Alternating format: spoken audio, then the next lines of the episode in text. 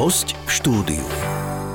Inflácia, zvýšenie nákladov na život, nedostatok pracovnej sily. Aká je situácia na slovenskom trhu práce? Aké sú rozdiely v odmeňovaní mužov a žien? Aké sú regionálne rozdiely v platoch zamestnancov? A ako môžu byť takéto dáta nápomocné firmám a zamestnávateľom pri tvorbe platovej stratégie? O tom sa budeme rozprávať v dnešnom podcaste s našim hostom, ktorým je František Foltán, analytik úseku štatistik a prognózovania spoločnosti Trexima. Vítajte u nás. Ďakujem za pozvanie, dobrý deň. Poďme si najprv priblížiť vašu spoločnosť. Trexima je výskumno-štatistická a poradensko-konzultačná spoločnosť. Čo to znamená v praxi, čomu konkrétne sa venujete? No, Začnem od toho začiatku. Ja som zástupca úseku štatistika prognozovania, takže zaoberáme sa práve týmito dvomi nosnými aktivitami, čiže spracovávame štatistické ukazovatele z rôznych štatistických zisťovaní a zároveň e, pár rokov dozadu sme ich posunuli na vyššiu úroveň, to znamená, snažíme sa z tých dát, ktoré máme zo súčasnosti, e, pozrieť na to, akým spôsobom sa bude vyvíjať či už hospodárstvo alebo primárne z nášho pohľadu trh práce v budúcnosti. E, zaoberáme sa však aj inými projektami, aby sme komplexne poskytli či už podnikateľskému sektoru alebo verejnej správe nejaké vhodné ukazovatele, indikátory a, a e, v podstate pohľad na to, čo sa na slovenskom trhu práce deje, akým spôsobom to v budúcnosti môže ovplyvniť nejaké naše aktivity a zároveň nástroje, ktoré môžu nejakým spôsobom prispôsobovať ten trh práce. V podstate zaoberáme sa napríklad vývojom a prevádzkou portálu, ktorý sa zaoberá voľnými pracovnými miestami. V podstate ide o portál, kde môžu zamestnávateľia inzerovať voľné pracovné miesta bezplatne, prípadne zamestnanci alebo uchádzači o zamestnanie môžu samozrejme sa snažiť tieto voľné pracovné miesta následne obsadiť. Tento portál však nie je len takým ako keby klonom nejakých iných komerčných portálov, ale zaoberá sa napríklad aj jednotlivými typmi pracovných pozícií, kde človek môže si nájsť informácie o tom, že ak by som chcel nejakú pracovnú pozíciu vykonávať na základe toho nejakého osobnostného profilu toho daného človeka, že čo mi ešte chýba, kde sa môžem dovzdelávať a podobne. A taktiež napríklad pre zamestnávateľov si môžu na základe tohto portálu tvoriť nejaké profily jednotlivých pracovných pozícií. Zaoberáme sa veľkým národným projektom, ktorý sa volá sektorovo riadené inovácie, kde v podstate sa snažíme odhadnúť a e, zachytiť e, tie zmeny na trhu práce, tak, ako to budú v budúcnosti potrebovať zamestnávateľia z pohľadu toho, aké sú napríklad sektorové stratégie. Pre každý jeden sektor je vytvorená stratégia na najbližších x rokov dopredu a v podstate pozeráme sa na to, akým spôsobom ten trh práce funguje teraz, aké sú tam pozície, čo bude potrebné, aké nejaké zručnosti, vedomosti, schopnosti o 5-10 s výhľadom na dlhšie obdobie rokov a akým spôsobom by sa na všetky tieto budúce aktivity mal prispôsobiť napríklad vzdelávací systém. Mhm. Z toho vyplýva, že úzko spolupracujete nielen so súkromným sektorom, ale s tým verejným sektorom, so všetkými inštitúciami, ministerstvami, ktoré sa týmto zaoberajú a aby to naozaj nebola len taká štatistika pre štatistiku, ale naozaj, aby tie dáta mali skutočnú hodnotu, aby sa dali preniesť do praxe. Ehm, mňa zaujalo aj to, že ste tvorcami národnej klasifikácie zamestnaní. Čo to teda znamená a prečo je dôležité, aby sme mali um, presne zadefinované definované nejaké pracovné miesto alebo pracovnú pozíciu, nielen možno v rámci Slovenska, ale aj e, v rámci Európskej únie alebo s okolitými štátmi? Ono, klasifikácie sú neoddeliteľnou súčasťou akéhokoľvek štatistického zisťovania vzhľadom na to, že vždy sa snažíme tie údaje, ktoré sú nejakým spôsobom zozbierané, spracované, rozbiť do čo najpodrobnejších členení a do čo najpodrobnejšieho spektra možných informácií. A na to slúžia práve štatistické klasifikácie. V podstate každá štatistická klasifikácia už zo svojho zo svojej definície potrebuje nejakú mieru zo všeobecnenia, aby sme sa vždy bavili o niečom, čo nie je presne na mieru šité nejakému jednému človeku v jednej organizácii, ale aby to v čo najväčšej miere zodpovedalo povedzme nejakému spektru viacero organizácií, nejakému sektoru, prípadne nejakej skupine zamestnancov, keď sa bavíme o klasifikácii zamestnaní. A zároveň ten princíp tvorby jednotlivých e, položiek v tej klasifikácii je taký, aby na jednu stranu tá klasifikácia nebola veľmi rozsiahla, aby nemala strašne veľa tých ľudov povedaných chlievikov, na zaklasifikovanie mm-hmm. a zároveň, aby v rámci jedného toho, jednej tej kategórie boli čo najkoncentrovanejšie alebo teda najviac príbuzné nejaké jednotky a zároveň, aby v porovnaní s nejakou vedľajšou alebo inou kategóriou boli tam čo najväčšie rozdiely. Čiže takýmto spôsobom funguje tvorba klasifikácií vo všeobecnosti a keďže e, naša spoločnosť je na trhu od 92. respektíve 93. roku, máme za sebou dosť, veľa, dosť dlhú históriu a práve pri tvorbe štatistických zisťovaní boli tie klasifikácie vždy našou srdcovou záležitosťou, takže aj z tohto historického hľadiska sme zužitkovali naše skúsenosti a máme v rámci organizácie úseky, ktoré sa zaoberajú práve klasifikáciami a tvorbou povedzme národnej klasifikácie zamestnanosti. Pozri, poďme sa pozrieť na jednu z tých takých hlavných tém, ktorá um, už reálne ovplyvňuje každého jedného z nás, a teda nielen aj zamestnancov, aj zamestnávateľov, a to je, to je miera inflácie.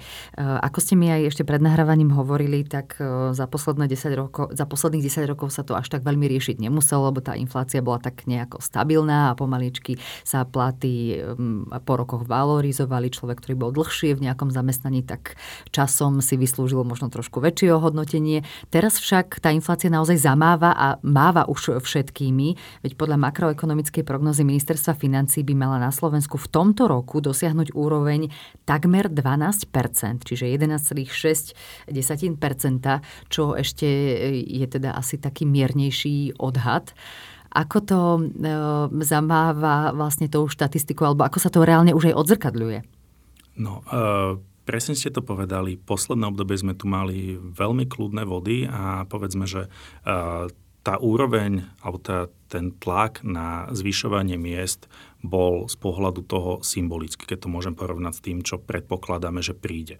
Mali sme tu v podstate e, medziročné nárasty miest od nejakých 1,5% do maximálne 7%, s tým, že teda v prevažnej väčšine rokov sme sa hýbali na úrovni od 4 do 6%, čo z pohľadu tej inflácie znamená, že kým momentálne by narastla mzda povedzme o tých 6% a máme zhruba 12-percentnú infláciu, e, meranú cez harmonizovaný index potrebiteľských cien, tak znamená to, že kým mzda zamestnanca stupne medziročne o 7%, tak to, za čo si, to, čo si za tú mzdu môže kúpiť, vzrastie o 12%. Čiže tým pádom tá Volá sa to odborne suma tovarov a služieb, služieb, na ktorú môže minúť svoju mzdu, sa výrazným spôsobom zmenší. A tým pádom, keďže nikto nechce, povedzme, klesať na svojom životnom štandarde, alebo teda minimálne ľudia to nerobia veľmi radi, tak e, sa budú z nášho pohľadu snažiť čo najviac apelovať na svojich zamestnávateľov, aby tie mzdy skrátka rásli. Už to momentálne vidíme z pohľadu napríklad e, nespokojnosti istých sektorov verejnej správy. Avšak tieto, tieto aktivity sú rozhodne nie sú koncentrované iba na verejnú správu, ale vidíme to aj napríklad e, v podnikateľskej sfére, kedy výrazným spôsobom za posledné obdobie narastol, narastli požiadavky na e, či už požiadavky typu, koľko sa zarába na ktorej pozícii, prípadne doslova na nastavovanie um, mzdových systémov danej organizácii, aby, aby reflektovali jednak uh, infláciu, jednak nejaký súbor novoprijatých benefitov a podobne, lebo každý zamestnávateľ si zráta, koľko ho stojí prípadná výmena nejakého kľúčového zamestnanca, jednak z pohľadu času, ale taktiež z pohľadu nákladov. A tým pádom pre každého zamestnávateľa je ekonomicky výhodnejšie zvýšiť mzdu toho zabehnutého zamestnanca, možno aj o výrazne vyššiu úroveň ako tých 12 e, čiže o tú infláciu, ale v podstate ušetri náklady na nábor nových zamestnancov, na vzdelávanie, na vzdelávanie zaškolovanie, zabehnutie, aby ten nový zamestnanec sa dostal do štádia, aký výkon on poskytoval ten starší zamestnanec skúsený.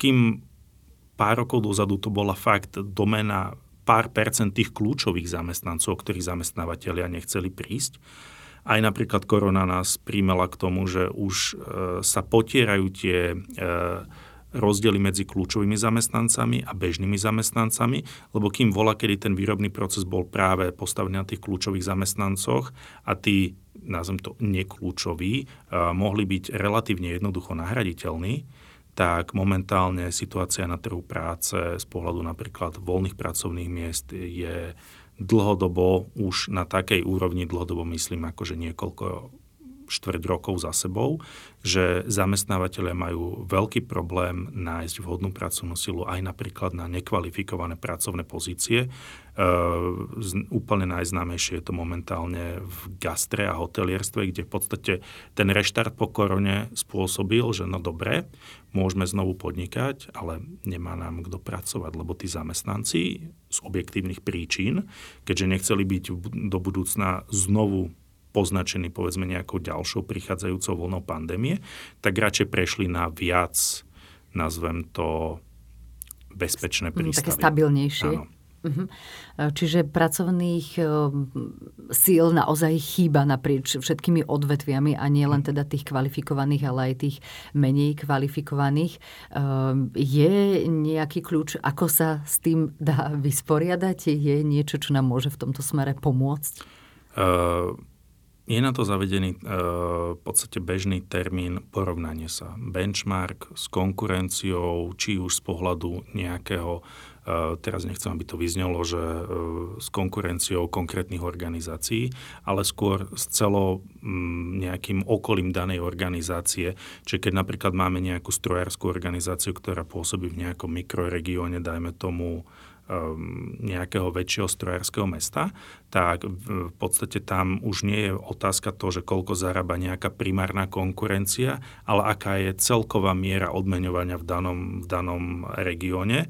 A napríklad stretli sme sa s tým, že uh, bola organizácia, ktorá mala veľmi dobre nastavený systém odmeňovania, ktorý reflektoval práve na tú konkurenciu z pohľadu podobných organizácií a zrazu vznikol v danom meste veľký logistický park, a vysoko kvalifikovaní strojársky špecialisti išli robiť doslova do logistiky a tá firma mala veľmi veľké problémy pol roka kvázi naplniť svoj výrobný program, lebo tým, že bola so, e, kvázi fokusovaná práve na tú podobnú výrobu, tak e, kvázi im ušlo práve, práve tento príchod nového investora, ktorý z úplne iného sektoru, z úplne inej oblasti, spôsobil preplatením aj to, že zamestnanci išli robiť e, kvázi nižšie sofistikovanú robotu, mm-hmm, ale keďže dostali, keďže dostali vyššiu odmenu, tak jednoducho nemali s tým až taký problém. Uh-huh. Uh, takže zamestnávateľia a firmy by sa mali zamyslieť aj nad týmto, teda čo hovorí ten, ten benchmark a to porovnanie s inými podobnými firmami, ale, alebo možno aj by bola cesta sústrediť sa aj na iné benefity. Nevždy možno plat je to, čo presvedčí zamestnanca, však v sektore zdravotníctva to asi tak platí, lebo málo kto by si vymenil s nimi e, tie náročné, nikdy nekončiace nočné služby a um, náročné a zodpovednosť, ktorú, ktorú majú ani za tie peniaze. Čiže možno, čo je ešte ďalšia cesta? Uh, každ- toto, je, toto je vec, na ktorú odpoveď je vo všeobecnej rovine veľmi komplikovaná. Uh, treba, tak ako každý systém odmenovania v každej jednej organizácii je založený na nejakých princípoch, tak treba takýmto spôsobom do tohoto systému odmeňovania vniesť nejaký element, ktorý bude reflektovať, čo sa deje v mojom okolí. Jednak je to priamo e, odmeňovanie z pohľadu stanovania napríklad e, zložiek mzdy, čiže to, koľko má zamestnanec na nejakom e, platovom dekrete a od, od čoho sa odvíjajú všetky ostatné príplatky, náhrady a podobne ale zároveň treba brať do úvahy, čo je to za organizáciu, akých má zamestnancov a v neposlednej rade počúvať tých zamestnancov. Bo v prevažnej miere, pokiaľ má manažment danej organizácie dobrú spätnú väzbu od zamestnancov, tak má na 50% vyhraté. samozrejme v kombinácii so všetkými ostatnými vecami, lebo sú organizácie, kde zamestnanci ocenia, ja neviem, kvalitný kávomát, sú organizácie, kde ocenia dlhšiu pauzu počas obeda, aby jednoducho zamestnanci načerpali napríklad nejakí kreatívci nové idei. Sú organizácie typu IT sektor, ktorý jednoducho, na čo ja budem chodiť do ofisu, prečo budem platiť niekde nejaký prenájom, môžem kľudne u rodičov na vidieku plnohodnotne podávať výkon a tým pádom si znižím náklady o niekoľko sto eur mesačne. A toto všetko treba, treba um, ideálnym spôsobom nastaviť do nejakého mixu odmeňovania a benefitov. Lebo e, kým niektoré odmeňovacie elementy sú problematické napríklad s nejakými daňovými e, efektami, tak niektoré iné môžu byť e, vyslovene ako priama nákladová položka a firma s tým nemusí mať najmenší problém. Čiže vždy je potrebné pozrieť sa na konkrétnu organizáciu, konkrétnu nejakú sektor, kde pôsobí konkrétnych zamestnancov a nastaviť to tak, aby tí zamestnanci boli spokojní, lebo spokojný zamestnanec znamená v prevažnej miere e, v podstate výkon, ktorý, ktorý uh-huh. požaduje zamestnávateľ. Čiže personalistom určite nezávidím najbližšie obdobie. Uh-huh. Budú to mať ťažké, ale presne tam je, tam je tá cesta v tej vzájomnej komunikácii a spätnej väzby z jednej a z druhej strany. Keď už sme trošku načali aj to prostredie, ktoré, ktoré má ten daný zamestnanec, že aj to do istej miery vplýva. Ako je to u nás, čo sa týka regionálnych rozdielov? Určite je to tak, že inak človek zarába v Bratislave, inak v nejakej obci na severe Slovenska alebo na východe Slovenska. A e, ako aj s týmto by mali zamestnávateľia pracovať, respektíve naozaj je to tak, že čo sa týka tabulkových platov, tak sa tam nezohľadňuje žiadna regionalita? A tu by som to rozdelil na dva samostatné svety. Jednak mm-hmm. je to komerčná báza, to znamená všetky organizácie, ktoré sú e, vedené na komerčnej báze. A potom je to verejná správa, kde je ten systém trošku iný a má v niečom svoje špecifika. E, možno by som len upriamil pozornosť na to, že v prevažnej väčšine e, prípadov sa hovorí o tom, že v Bratislave sú úplne odlišné mzdy. V istej miere s tým musím súhlasiť, avšak tie niektoré pohľady treba brať práve v kontexte s tým, že čo napríklad v Bratislave je a akým spôsobom na to napríklad vplýva jednak koncentrácia, nazvem to nadnárodných centrál niektorých organizácií a zároveň aké, or, aké činnosti sa v týchto centrálach vykonávajú. Lebo väčšinou sú to práve tie najviac sofistikované e, činnosti v rámci celého, povedzme, celoslovenského pôsobenia tej danej organizácie. A na druhý pohľad treba však povedať, že aj to odmeňovanie v Bratislave je, e, keď sa bavíme napríklad o priemernej mzde, ktorá z tohto pohľadu nie je zrovna šťastný ukazovateľ, je práve spôsobené tým, že v Bratislave je, nazvem to, úzka skupina veľmi dobre odmenovaných zamestnancov a tí ten priemer tzv. potiahnu mm-hmm. hore. Ale k tomu by sme ako mohli mať tiež samostatný, samostatný podcast. podcast. Áno. Tak e, povedzme, poďme sa pozrieť teda na tie dve skupiny. Najprv sa pozrieme na ten verejný e, sektor, ako je tam zohľadňované e, regionalita, alebo e, ako, ako na tabulkové platy vníma, teda vplýva fakt, kde daný pracovník pôsobí. No, ja som si pripravil také, takú, také jedno, takú jednu pozíciu, na ktorej sa to úplne najlepšie deklaruje, a to je učitelia v základných školách. V podstate učitelia sú momentálne práve tá skupina, ktorá je predmetom nejakého nazvem to, sváru celospoločenského, do ktorého pozadia sa určite nemienim v žiadnom prípade zainteresovať. Ale teda keď sa pozrieme na to, akým spôsobom zarábajú učitelia, tak celkovo na Slovensku priemerná mzda učiteľa základnej školy je na mesačnej báze 1381 e, eur s tým, že 10% najhoršie zarábajúcich učiteľov poberá 994 eur a menej a 10% najlepšie zarábajúcich učiteľov na základných školách má 1766 eur a viac. Tie regionálne rozdiely sú de facto žiadne. Hej. V podstate priemerná mzda v Bratislavskom kraji, ktorý paradoxne je považovaný za najlepšie platený, je 1359 eur a najlepšie platení učiteľia na základných školách sú v Košickom kraji, kde je to 1466. Minimum je 1326, ktorí sú v Nitrianskom kraji. Čiže vidíme, že medzi tým minimum a maximum z pohľadu učiteľov sa bavíme o nejakých 100 až 130 eurách. Čiže nie je to nejaká, nejaký zásadný regionálny rozdiel. A to sa bavíme o priemernej mzde. Keby sme sa bavili o napríklad mediáne, tam tie rozdiely sú ešte nižšie. Hej. Čiže medián, keď si zoberieme, je to ukazovateľ, ktorý nám rozdeluje všetkých učiteľov základných škôl na dve rovnako početné časti, pričom teda tá hodnota mzdy je práve tá, ktorá rozdeluje tú menej platenú polovicu od tej viac platenej polovice. A teda tie rozdiely sú ešte nižšie z pohľadu, z pohľadu uh, mediánov. A čo to znamená v praxi? V praxi to znamená asi toľko, že kým uh, v niektorom regióne, ako napríklad v tom Košickom, prípadne Prešovskom kraji, odmeňovanie učiteľov základných škôl na úrovni tých 1400 až 1460 eur je motivujúce vzhľadom na e, životné náklady, ktoré sú v danom regióne tak je ťažko predstaviteľné, že v Bratislavskom kraji, kde tie životné náklady sú výrazne vyššie, minimálne z pohľadu, dajme tomu, e, nákladov na zabezpečenie bývania, je e, tá úroveň odmeňovania 1300-1400 eur v podstate neatraktívna. A potom sa stane, že kým v práve týchto vymenovaných regiónoch, kde je to odmeňovanie celkovo nižšie, je e, pozícia učiteľa za tú mzdu relatívne atraktívna. V Bratislave sa na voľné pracovné miesta učiteľov de facto nehlasí nikto. Mm-hmm.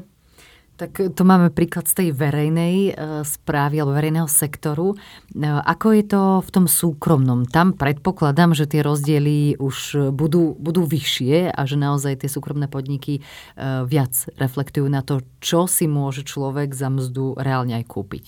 Áno podstate tam ten, ten faktor daného regiónu vplýva iba v nejakom uh, mikro, uh, výrazne menšom meradle. Lebo uh, v podstate čo je e, dominantou každého jedného, každej jednej organizácie, každého jedného podniku. Chcem naplniť svoj výrobný program, chcem, aby z toho bol nejaký profit a jednoducho sú niektoré veci, ktoré musím akceptovať, ako napríklad náklady na pracovnú silu. Samozrejme, každá jedna súkromná organizácia sa bude snažiť minimalizovať tie náklady, za to je napríklad aj vhodné v súčasnej dobe si, eh, aby firmy zbytočne nemínali, alebo nemínali veľa na mzdy, tak je vhodné nejakým spôsobom benchmarkovať práve to okolie organizácie. A zároveň eh, v podstate tie regionálne rozdiely sú výrazne výrazne vyššie. Keď si zoberieme z pohľadu priemernej mesačnej hrubej mzdy všetkých zamestnancov na Slovensku, pohybujeme sa od 1146 eur v Prešovskom kraji po 1850 v Bratislavskom kraji. Keď si však pozrieme práve ten spomínaný medián, tak dostávame sa na úroveň zhruba 1009 eur v tom Prešovskom kraji, cez 1100 eur necelých v Banskobystrickom kraji ako druhom najslabšom, prípadne ešte e, Nitrianskom kraji, cez úroveň e, krajov, ktoré sú na zhruba 1100 30 až 1150, kde, je v podstate prevažná väčšina, až po Bratislavu, ktorá má 1144 eur. Čiže vidíme, že tie regionálne rozdiely z pohľadu, z pohľadu odmeňovania práve tej polovice zamestnancov sú výrazne nižšie v porovnaní napríklad toho priemeru, ktorý minimálne z pohľadu miest si myslíme, že nie je zrovna vhodný na takéto porovnávanie. A čo je ešte potrebné e, nejakým spôsobom zohľadniť a reflektovať je to, akým spôsobom je možné vykonávať nejaké pracovné pozície. Čiže to sú tie predpoklady. Lebo napríklad, keď si zoberieme tých učiteľov na základných školách, ktorí musia mať z pohľadu, z pohľadu predpokladov vysokoškolské vzdelanie, tak vidíme, že v podstate vysokoškolsky vzdelaní zamestnanci sú platení výrazne lepšie, ako je ten celoslovenský priemer alebo medián.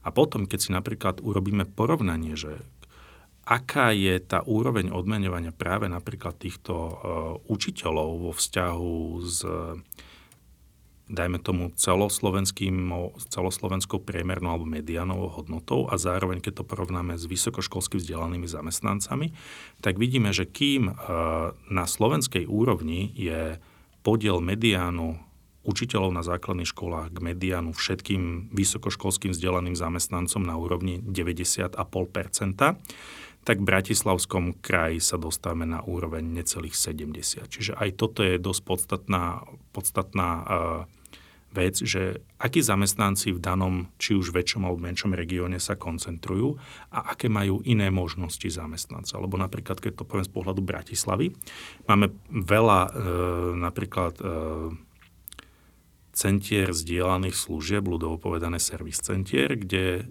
človek ako absolvent s vysokou školou, niekedy aj bez nej, už ako čistý absolvent zarobí niekoľko desiatok až 100 eur viacej, ako povedzme ten učiteľ, keď v podstate je na vrchole svojej kariéry pomaly v predôchodkovom veku.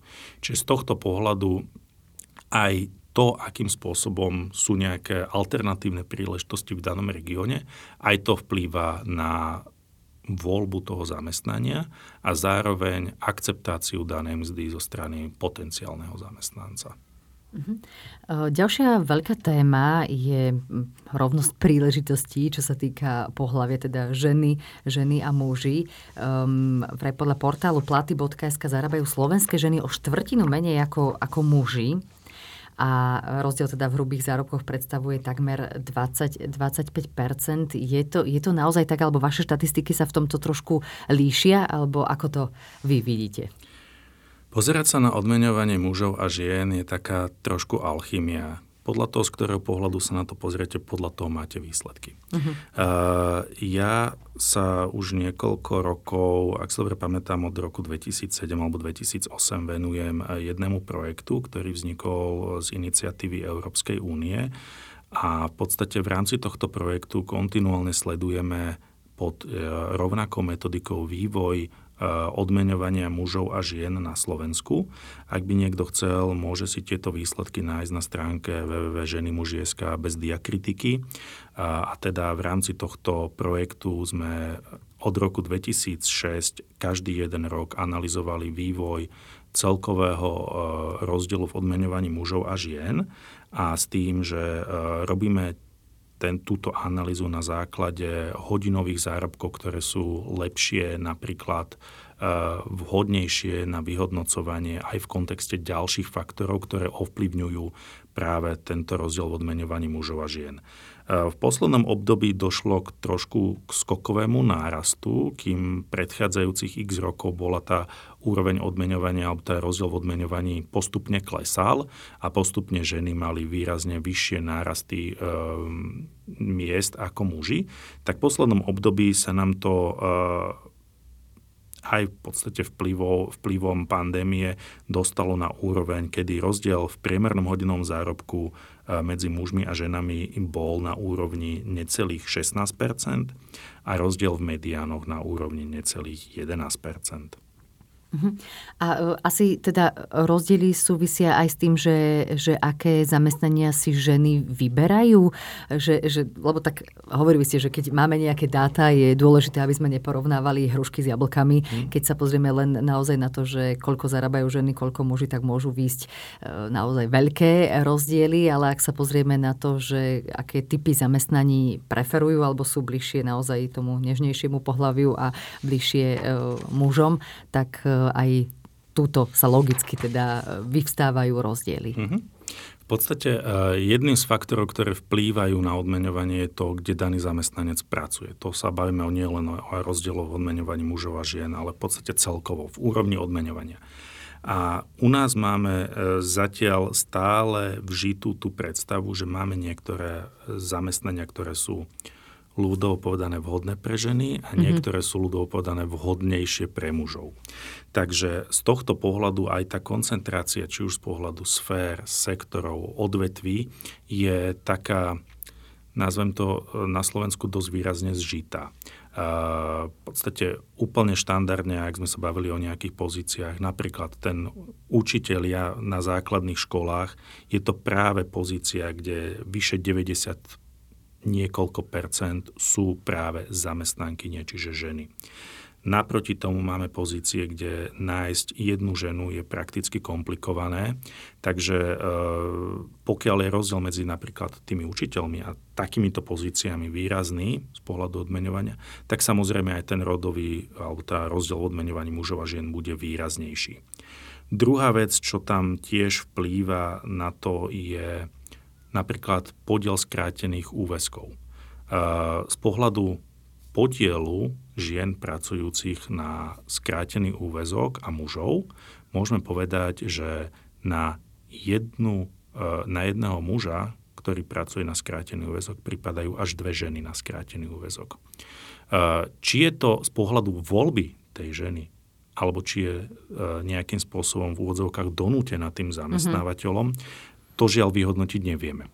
Ale je to jeden z faktorov, ktoré výraznou mierou ovplyvňujú a napríklad aj kvôli tomu sme pristúpili e, k vyhodnocovaniu práve hodinového zárobku, ktorý je z tohto pohľadu očistený o práve tieto rozdiely v úväzkoch. Len teda dokumentuje to práve ten rozdiel v odmeňovaní. A medzi ďalší faktor, ktorý, alebo teda ďalšie faktory, ktoré výraznou mierou vplývajú, je práve e, prítomnosť toho tzv. skleneného stropu z pohľadu kariérneho rastu ženy, kde je krásne vidieť, keď si ju v podstate zobrazíme, akým spôsobom sa vyvíjajú mzdy, alebo teda v tohto prípade hodinový zárobok žien a mužov podľa veku, tak je krásne vidieť, že pokiaľ aj na, dojdu e, po príchode na trh práce, čiže v podstate po nejakej škole, či už e, strednej alebo vysokej, prípadne základnej samozrejme, na trh práce a začnú pracovať, tak e, v podstate majú nejakú plus minus rovnakú štartovaciu úroveň.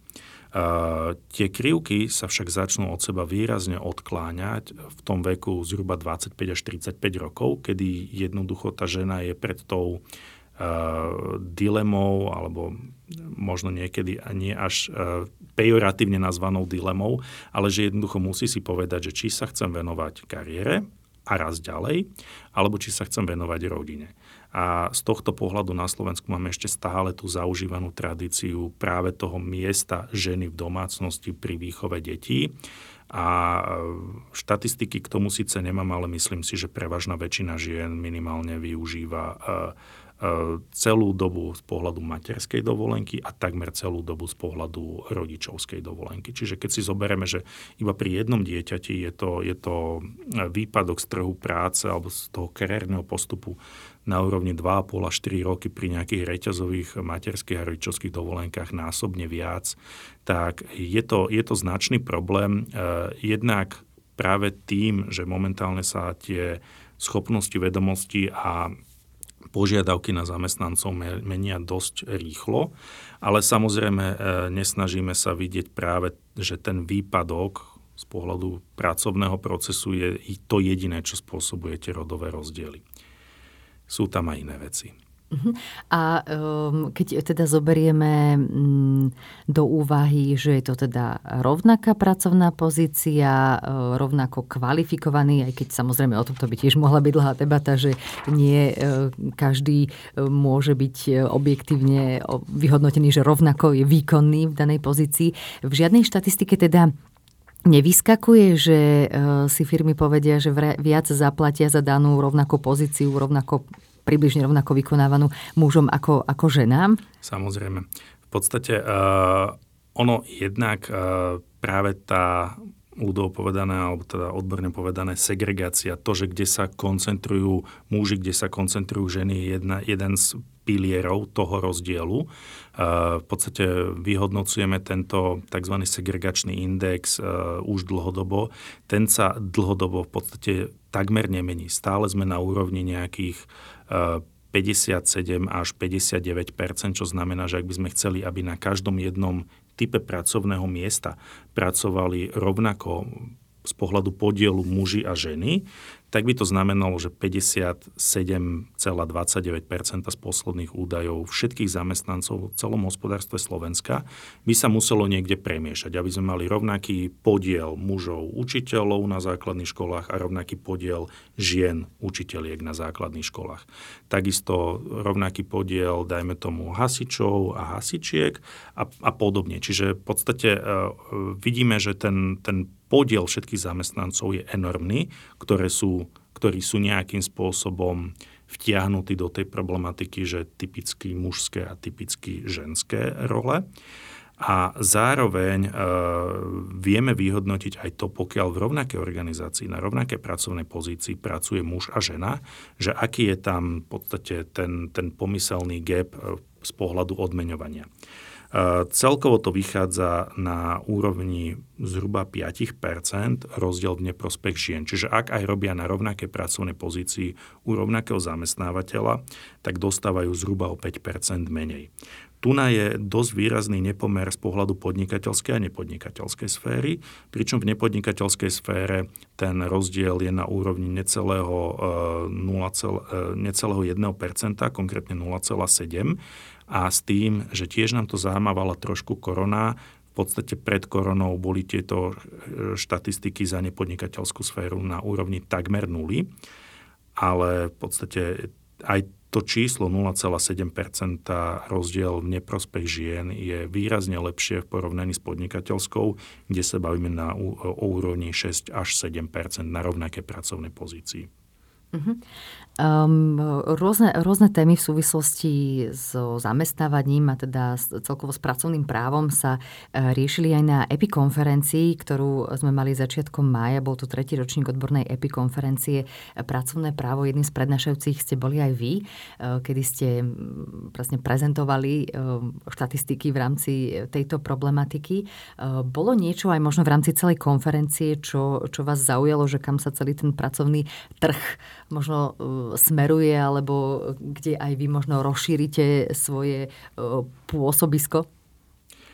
Určite hej, v podstate momentálne sa ten trh práce vyvíja, ako som už momentálne v predchádzajúcej časti hovoril, aj napríklad z pohľadu odporúčania pre každú jednu organizáciu, keď si chce e, zabezpečiť to, že zamestnanci budú spokojní, tak bude musieť okrem miest riešiť aj nejaké nefinančné benefity.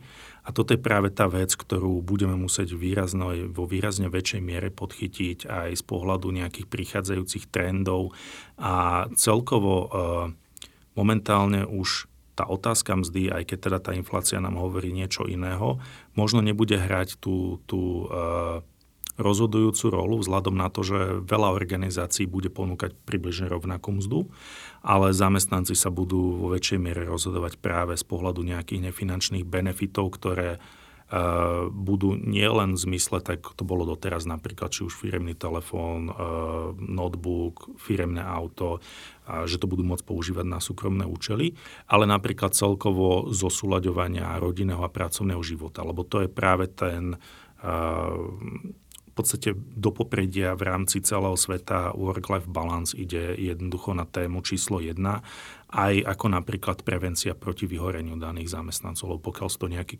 kreatívni, tvoriví, sofistikovaní zamestnanci, tak e, z pohľadu toho zamestnávateľa je tiež snaha, aby boli v optimálnej kondícii z pohľadu nie len to, že ako sú fyzicky, ale akým spôsobom vedia, povedzme, prinašať nejaké nové inovácie. Uh-huh. Že naozaj podpora aj, aj toho, aby, lebo keďže demografická krivka klesá aj nás čo, čoraz menej, tak aby nejakým spôsobom sme mysleli aj do budúcna, aby ešte vôbec nejaké ďalšie generácie boli, tak naozaj vybalansovať ten pracovný, e, rodinný e, život je veľká otázka pre všetkých zamestnávateľov a firmy. A e, ja som rada, že aj, aj to ste teraz spomenuli, že aj to sú témy, ktoré sa riešia už aj na úrovni konferencií. Ďakujem veľmi pekne za rozhovor a za všetky užitočné informácie a, a dáta. Ďakujem za pozvanie. Našim hostom bol pán František Foltán, analytik úseku štatistika prognozovania spoločnosti Trexima, ktorá je zároveň aj odborným partnerom nášho portálu mzdovecentrum.sk, kde nájdete aj viac odborných článkov a príkladov z praxe k téme odmeňovania. Počúvali ste podcast Poradcu podnikateľa.